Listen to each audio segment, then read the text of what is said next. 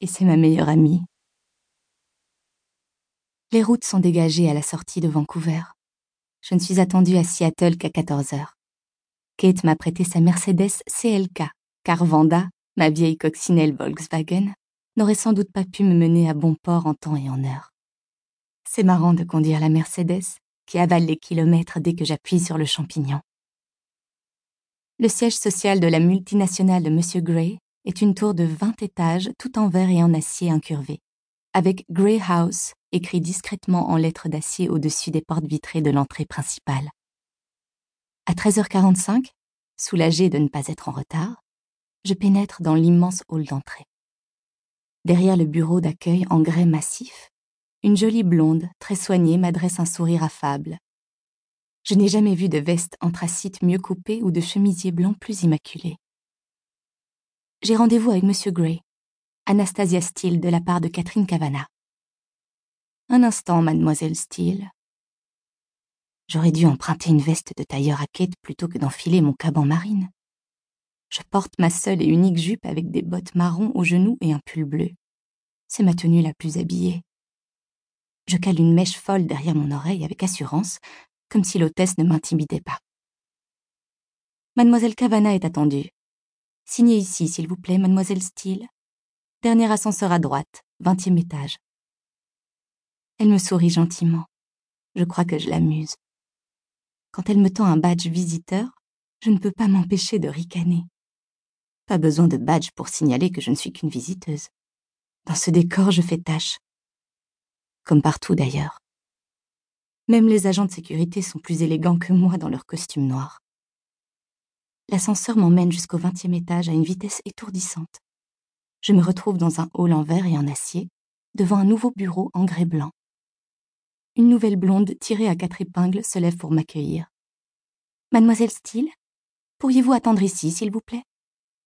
Elle désigne des fauteuils en cuir blanc, derrière lesquels se trouve une vaste salle de réunion avec une immense table en bois sombre et une vingtaine de sièges assortis. Par la baie vitrée, on peut contempler Seattle jusqu'au Puget Sound. Le panorama est saisissant. Je me fige un instant, tétanisée par tant de beauté. Waouh Une fois assise, j'extirpe ma liste de questions de mon sac à dos pour les parcourir, tout en maudissant Kate de ne pas m'avoir fourni une petite biographie. Je ne sais rien de ce type que je suis sur le point de rencontrer, même pas s'il a 90 ans ou 30, et ça m'exaspère.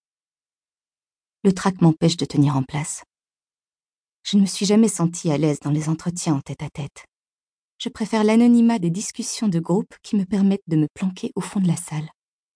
Ou mieux encore, rester seule, blottie dans un fauteuil de la bibliothèque de la fac à lire un vieux roman anglais. N'importe quoi plutôt que de trépigner dans ce mausolée. Je lève les yeux au ciel. Du calme, style. À en juger par ce décor clinique et moderne, Gray doit avoir la quarantaine et être mince, blond et bronzé, à l'instar de son personnel. Une autre blonde impeccablement vêtue surgit à ma droite. C'est quoi cette obsession des blondes impeccables? On dirait des clones. J'inspire profondément et je me lève. Mademoiselle Steele?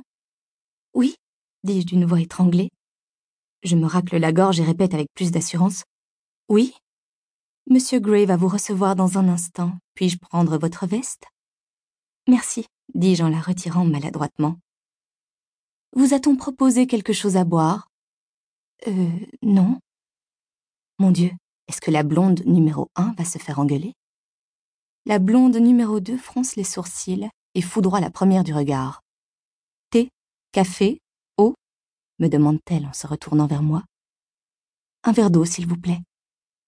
Olivia, un verre d'eau pour mademoiselle Steele, ordonne-t-elle d'une voix sévère. Olivia se lève d'un bond et s'élance vers une porte à l'autre bout du hall. Désolée, mademoiselle Steele, Olivia est notre nouvelle stagiaire. Asseyez-vous, monsieur Gray n'en a que pour cinq minutes.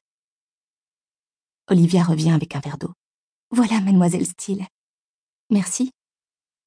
La blonde numéro 2 marche d'un pas décidé vers le grand bureau en faisant claquer ses talons. Elle s'assied et toutes deux reprennent leur travail. Monsieur Gray exige-t-il que toutes ses employées soient blondes? Je suis vaguement